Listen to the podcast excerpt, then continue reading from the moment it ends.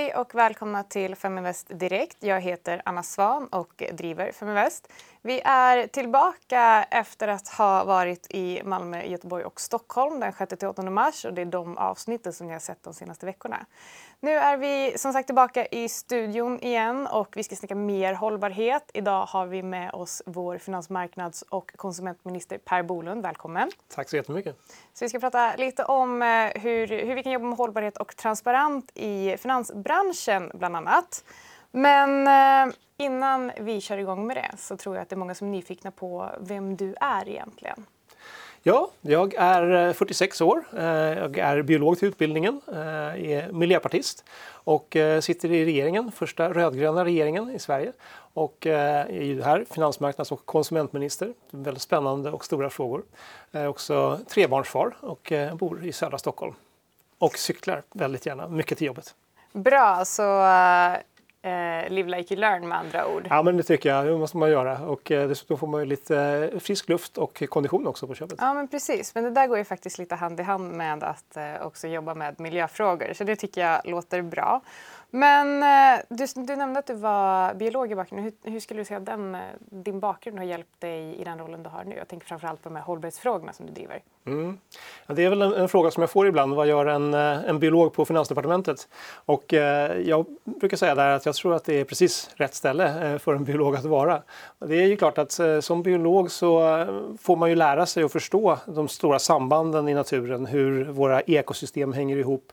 Hur vi kan få försörjning till eh, våran välfärd och eh, se till så att naturen också faktiskt levererar många tjänster till oss i form av ren luft, rent vatten och eh, en fantastisk mångfald.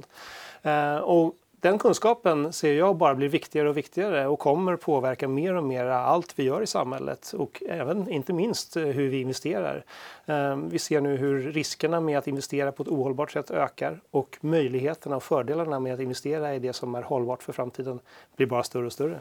Precis, och eh, jag brukar lyfta det här i nästan varje avsnitt. Men det finns ju faktiskt studier som visar på att hållbara bolag, att det finns en stark korrelation till hög riskjusterad avkastning. Och eh, jag tror absolut att en lite annorlunda bakgrund, framförallt då som biolog eller något annat, gör att man vågar tänka lite utanför boxen mot om du hade satt någon som bara hade en finansbakgrund och kanske inte alls tänkte på frågorna på samma sätt som du gör. Så att jag tror absolut att det är till en fördel. Ja, roligt.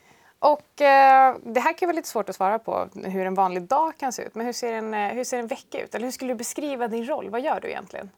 Ja, det är ju eh, väldigt varierande och eh, särskilt för mig är det viktigt att också vara ute och träffa människor, företag, organisationer. Så att jag ägnar ganska mycket av min tid åt att vara ute och göra besök. Till exempel eh, jag har gjort en besök i Fintech Stockholm, besökt väldigt många av de företag som nu håller på att starta upp och utvecklar sin verksamhet. Ehm, så att det är väl mycket, en, en dag i veckan har vi ju regeringssammanträde, då är man på plats eh, på torsdagar och sen så har man ju förberedande arbete inför det såklart. Men annars är det ganska flexibelt hur man lägger upp sitt arbete och eh, jag tycker att det är viktigt att både eh, vara ute och eh, ha, ha, möten för att det ger inspiration och eh, man får nya insikter helt enkelt. Men också att försöka och verka för att sprida eh, möjligheter och företagsidéer från Sverige till andra delar av världen. Så att jag har också varit ute och, och gjort resor eh, för att eh, verkligen sprida till exempel fintech eh, där Sverige är i framkant så att man får en global arena att verka på. Så att eh, det kan variera väldigt mycket från vecka till vecka men eh, mycket handlar om att eh, vara ute och träffa människor, organisationer, företag och det tycker jag ju är en viktig del att också inte bara prata utan också lyssna. Precis, och det är ju mycket det politik handlar om, att faktiskt ta in se vad vill folket verkligen ha. Men du brinner för hållbarhet, precis som vi i Feminvest. Och du har blivit utsedd till hållbarhetsmäktigast av Aktuell Hållbarhet 2018. Grattis till det! Tack så jättemycket, otroligt eh, hedrande. Ja, men det förstår jag verkligen. Och du har ju bland annat jobbat med två frågor. Det är strategi för hållbar konsumtion och eh, skärpta hållbarhetskrav på pensionsförvaltarna. Men innan vi går in på lite mer vad, de, vad det faktiskt betyder praktiskt, vad är hållbarhet för dig? Hållbarhet skulle jag säga, det handlar om att vi ska kunna fortsätta med eh, den välfärd och det samhälle, den ekonomi vi har idag men också långt in i framtiden. Det vill säga vi ska inte utforma vår ekonomi och våra aktiviteter på ett sådant sätt som vi försämrar möjligheterna i framtiden för både oss själva när vi blir äldre men också för kommande generationer. Där vet vi ju att vi har en hel del stora utmaningar. Eh, fortsätter vi att basera vår ekonomi på fossila bränslen och hög klimatpåverkan ja, då kommer vi ha en helt annan värld i framtiden där det kommer bli mycket svårare att göra lönsamma investeringar, få ett levande näringsliv. Jag tycker eh, Johan Rockström eh, fångade det där ganska bra när han sa “There's no business on a dead planet”. Och så enkelt kan man faktiskt göra det. För att vi ska ha möjlighet att eh, ha ett levande näringsliv, bra ekonomi, en hög välfärd, ja då måste vi också se till så att vi utformar vårt samhälle så att det blir hållbart. Precis, och eh, i och med att ekonomi faktiskt betyder hushållning av resurser så borde ju hållbarhet ha en väldigt aktuell del i allt arbete som rör ekonomi. Precis. Verkligen. Eh, men eh, vill du berätta lite mer om strategin för hållbar konsumtion? Ja, där är ju vår ledstjärna kan man säga att det ska vara lätt att, att göra rätt. Eh, det som är bra för eh, miljön och för vår framtid är också det som ska vara naturligt och ekonomiskt rationellt. Så att det handlar både om att eh, göra det lätt att få information så man kan fatta väl underbyggda beslut. Eh, både när man investerar eller när man handlar mat i affären. Och det handlar också om att eh, helt enkelt ändra de ekonomiska spelreglerna så att eh, det blir ekonomiskt smart att vara miljövänlig. Där har vi ju till exempel eh, halverat momsen på reparationstjänster. Så att eh, istället för att få rådet att ja, men är den trasig, släng den och köp något nytt. Så kan det faktiskt löna sig att eh, gå tillbaka till cykelaffären och reparera sin cykel. Vi har också infört ett repavdrag så att om man får fel på ett kylskåp eller en tvättmaskin eller liknande så ska man få halva arbetskostnaden bortdragen på skatten när man då får någon som kommer och reparerar den. På det sättet så ändrar vi hela tiden spelreglerna så att det som är miljömässigt hållbart också blir det som blir ekonomiskt smart att göra. Och det tror jag är ett väldigt bra sätt att arbeta på för framtiden. Där har vi också det här hushållning med resurser som blir som en röd tråd i hållbarhetsområdet. Men hur, hur gör vi för att fler ska bli medvetna om hållbar konsumtion? Jag ser ju bara i mina nätverk att det är många som pratar om eh, minimalism och försöka mm. sänka sin konsumtion. Så det gör mig väldigt, väldigt glad själv att jag ser att Eh, Eh, att gemene man eh, eh, faktiskt tänker på det här både från ett ekonomiskt perspektiv och från ett hållbarhetsperspektiv. Men hur, hur gör ni för att fler ska tänka på det här? Jag tror att det finns ju en, en grupp som alltid är beredd att gå före och eh, egentligen göra vad som behövs för att man ska känna att man är en del av, av lösningen. Eh, jag tror att för att vi ska nå ännu längre så måste vi nå alla som känner att ja, men jag vill ju gärna bidra men inte om det är för svårt eller för krångligt eller för kostsamt. Så att, eh, att helt enkelt eh, göra det ännu lättare att vara eh, miljösmart. Och där tror jag också att jag är övertygad om att vi kommer bara nå det hållbara samhället om vi visar på att det faktiskt är bättre för oss alla. Det ska inte vara en uppoffring, det ska inte kännas som en tung börda att leva i ett hållbart samhälle, en hållbar värld. Utan tvärtom ska det vara någonting som ger oss fördelar. Jag tror att det finns så många möjligheter att åstadkomma det. Ett exempel som jag tycker är jättespännande det är delningsekonomin som nu börjar växa fram. Där ibland tror jag att vi alla till mans känner att ibland är det våra saker som äger oss snarare än tvärtom. Man måste ta hand om alla prylar och eh, besiktiga bilen och se till så att man byter till rätt däck för vintern och sommaren. Och så. Eh, kan man där få en enkel tjänst istället, att man kan vara med i en bilpool där det finns en bil i närheten som man kan använda när man behöver det. Då slipper man ju allt det där krånglet och man får en enkel tjänst istället tillhanda. Så här tror jag man kan jobba på många, många fler ställen och många, många fler exempel. Att helt enkelt se till så att vi får tillgång till de tjänster vi behöver men utan att vi var och en behöver ha vår egen eh, personliga bil stående. Eh, vi vet ju att en, en bil används eh, kanske 5 av, av tiden. Resten av tiden står den faktiskt parkerad. Då skulle vi kunna använda saker tillsammans. Så det är ett litet exempel på hur jag tror att vi faktiskt skulle kunna, när vi går mot en hållbar värld, också faktiskt få en bättre vardag för oss allihopa. Och då tror jag att vi kan komma väldigt långt. Tänk, tänk om fler människor insåg att att leva hållbart är faktiskt billigare ekonomiskt och att investera hållbart genererar högre avkastning. Då får man verkligen en extremt bra ränta på ränta-effekt där. Ja men verkligen, verkligen. Och det är ju, där tror jag också att vi måste arbeta med att ta bort en del gamla myter. För att det är ju eh, många, när man pratar om hållbar livsstil så ser nog många framför sig att man ska gå omkring med eh, skinnväst och näbbstövlar och eh, det tror jag inte så många känner sig attraherade av. Men det går faktiskt att vara både väldigt modemedveten och vara intresserad av allt det som händer i samhället och ändå faktiskt leva ett hållbart liv. Eh, och inte minst när det gäller just investerarsidan så märker jag att det finns många gamla myter om att eh, investerar man hållbart, ja, då måste man ge avkall på avkastningen. Och så ser det ju faktiskt inte ut i dagens moderna värld längre. Nej, och det är faktiskt helt fantastiskt tycker jag. Och, eh, eh du hade den här andra punkten som du jobbar också med, skärpta hållbarhetskrav på pensionsförvaltarna. Jag förstår att det går lite hand i hand, men hur har du arbetat där? Där har vi jobbat faktiskt väldigt brett från början. Eh, inte bara med de offentliga medlen, eh, pensionsförvaltare till exempel, utan med hela finansmarknaden. Så att bland det första vi gjorde var att sätta ett politiskt mål för eh, hela finanssektorn och säga att eh, men, den sektorn, precis som alla andra, ska bidra till en hållbar utveckling. Och det är nu vägledande i hur vi utformar politiken och också i hur våra eh, myndigheter till exempel arbetar med att eh, ha tillsyn och eh, se till så att eh, finansmarknaden fungerar. Eh, sen har vi ju arbetat steg för steg för att kartlägga till exempel hur klimatrisker eh, kopplas till finansiell stabilitet. Eh, och där är det tydligt att det finns en koppling. Det finns en risk för att nästa finanskris kan orsakas av att vi till exempel är för överinvesterade i fossiltung industri och när världen sen går över till mer hållbar energiproduktion att vi då märker att vi står där med strandade tillgångar och eh, i värsta fall att vi får en, en finansiell kris på, på köpet. Så att, eh, kan vi förbereda oss och istället verka för att eh, frikoppla oss från eh, den här klimatförändringen och eh, fossilberoendet så är det också ett sätt att skapa stabilitet i vår ekonomi. Sen har vi gått över till att också öka transparensen. Eh, och där har vi en ny lagstiftning på plats sedan 1 januari som kräver att alla som säljer fonder på den svenska fondmarknaden måste tydligt deklarera hur man arbetar med hållbarhetsfrågor. Då kan vi som konsumenter och investerare faktiskt säga att ja, men den här fonden, den förvaltaren, den gör inte sitt jobb tillräckligt bra. Jag går till någon annan istället och kan då faktiskt både eh, göra rätt för hjärtat men också eh, minska vår klimatrisk och, och eh, öka sannolikheten för att vi får bra avkastning på vårt kapital. Sen håller vi nu på att ställa om också både AP-fonderna, de stora pensionsfonderna, så att de får ännu högre miljökrav på sig och investerar mer hållbart. Men också premiepensionssystemet där vi nu faktiskt ställer som ett grundkrav att för att ens komma in på den marknaden och kunna sälja fonder där så måste man ha ett aktivt miljöarbete. Och där är Sverige världsledande.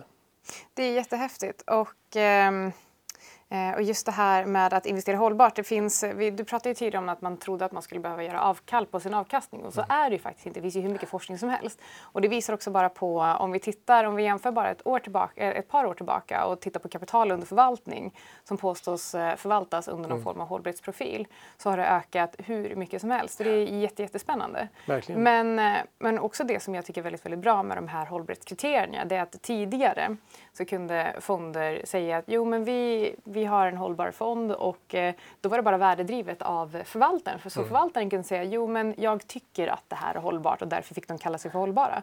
Så det är verkligen ett steg i rätt riktning att vi har tydliga riktlinjer som, eh, som både investerare och förvaltare kan eh, förhålla sig efter. då tänker du på svanenmärkningen av fonder till exempel. Där är det ju en, en oberoende aktör som nu går igenom hela fondens portfölj och granskar den och faktiskt säkerställer att ja, men det här genom en oberoende granskning kan vi konstatera att det här är en, en hållbar fondlösning.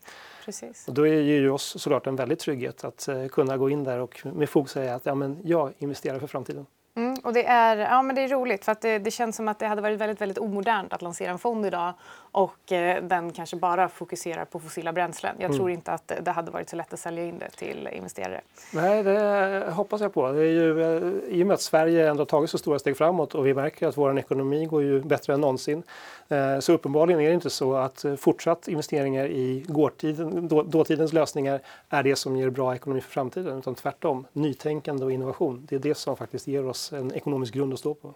Precis, men eh, det finns ju andra sätt att investera hållbart än bara i eh, bolag och aktier.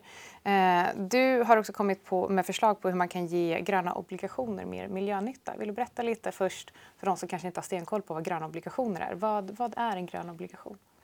En grön obligation är ju faktiskt en, en, svensk innovation. Eh, det var svenska aktörer som började med att ge ut den typen av instrument. Det handlar ju om att man kopplar ett, eh, ett lån, då, en obligation, till en speciell investering eh, som också måste ske med gröna förtecken. Det vill säga att det måste vara en investering som till exempel minskar vår klimatpåverkan eller uppnår andra miljömål som vi har satt upp gemensamt i till exempel riksdagsbeslut.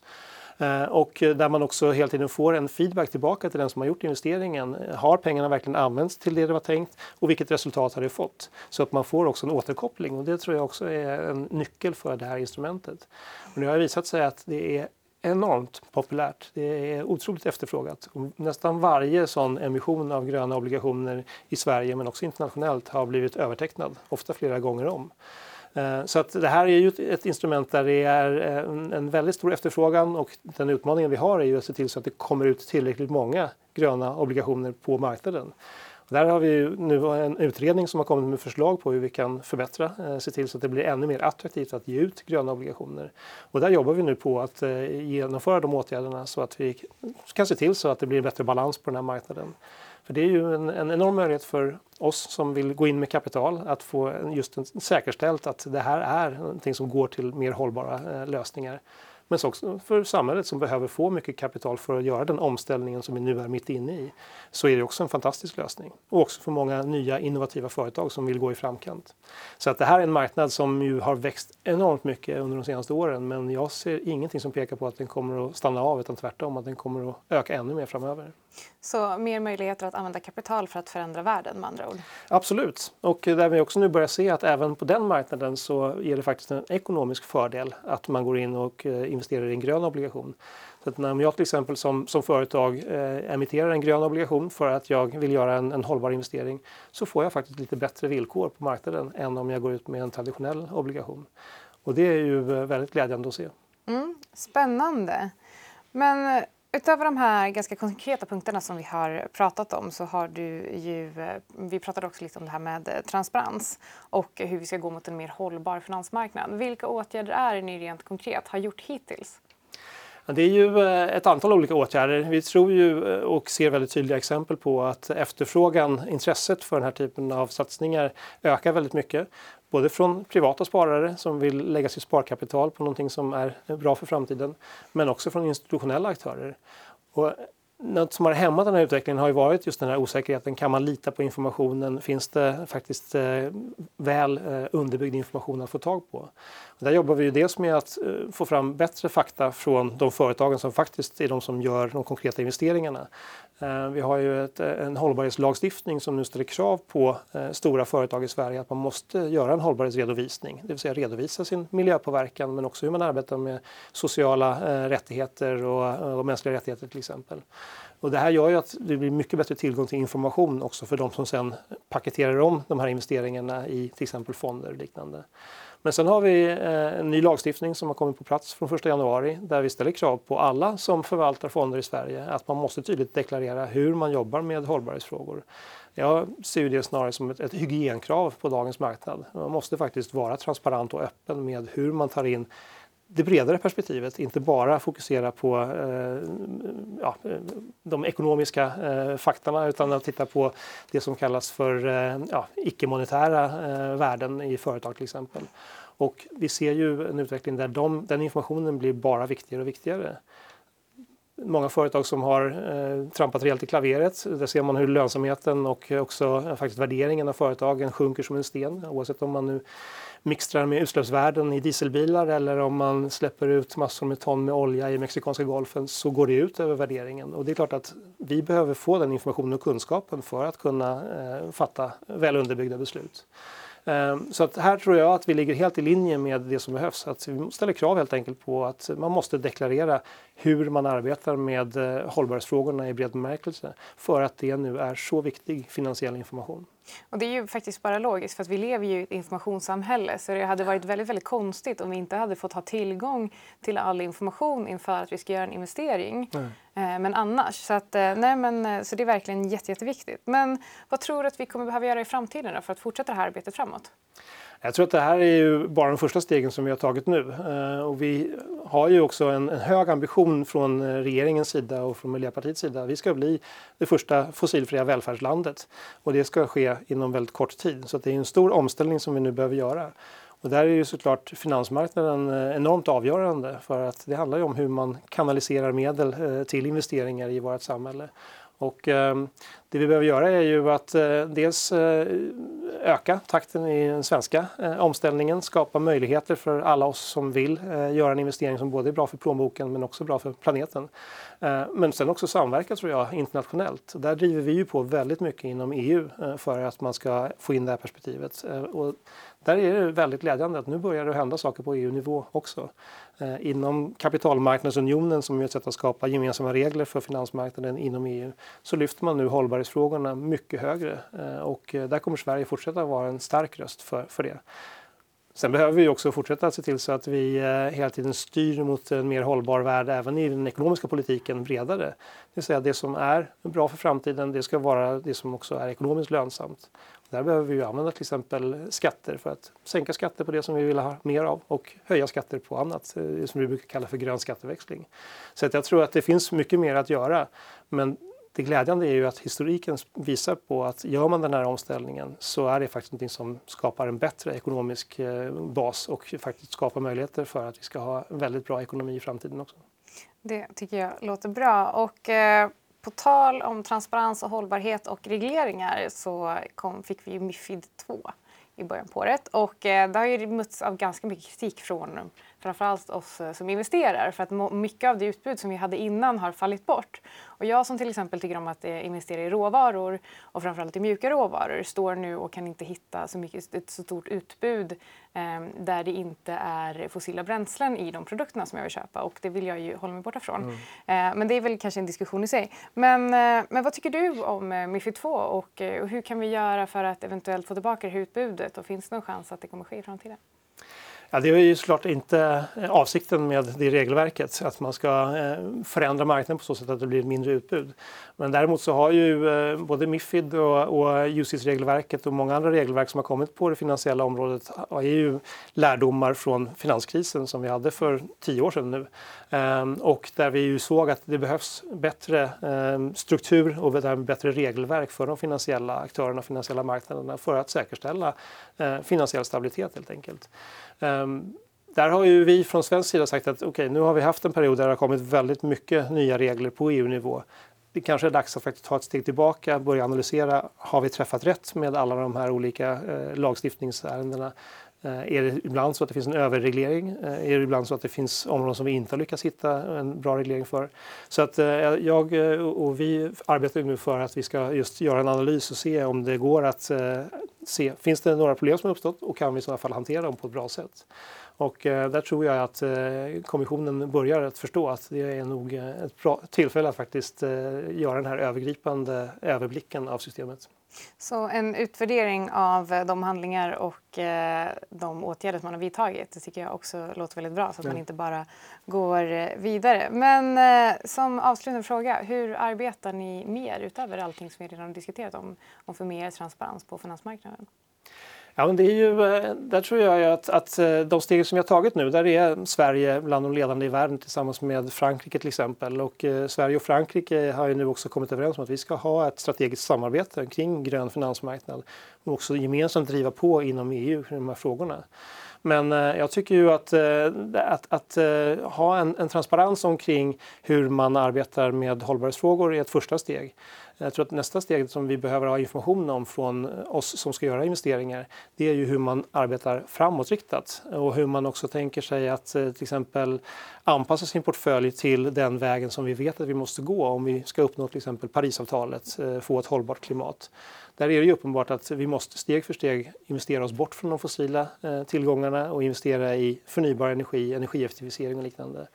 Och då vill jag ju gärna se att man har scenarioanalyser, eller stresstester av eh, förvaltare och ser kommer deras portfölj som den ser ut nu att klara av eh, de kraven? Kommer man att kunna leverera eh, det som faktiskt vi har åtagit oss genom Parisavtalet? Och man, kan man inte visa det, då måste man åtminstone ha en plan för hur man ska åstadkomma det i framtiden. För det är klart att den typen av mismatch mellan det vi gemensamt har satt som, som företrädare för världens folk kommit överens om och hur man investerar idag, den mismatchen är en risk eh, och den risken behöver vi få bättre information om och kunskaper om. Så att eh, där kommer vi driva på för att göra mer av scenarioanalyser. Eh, vi kommer också att arbeta för att skapa mer enhetlighet när det gäller redovisning. Idag finns det väl 400 olika redovisningsmetoder för att eh, redovisa eh, hållbarhetsinformation. Det är klart att det gör ju inte att det blir lätt för oss som ska investera. Där har ju Financial Disclosure Task Force, som är en internationell samverkan av, av företagsaktörer, kommit överens om ett system som skulle kunna fungera för alla. Och där har ju vi sagt att Sverige ska vara de som först inför det här. Att vi går först med att ha ett enda system för transparens och för att redovisa. Och det tror jag också är ett viktigt steg på vägen. Super, det låter tryggt. Det var jättekul att uh, ha dig här idag och uh, tack så jättemycket för att du tog dig tid. Ja, tack själv. Jättetrevligt.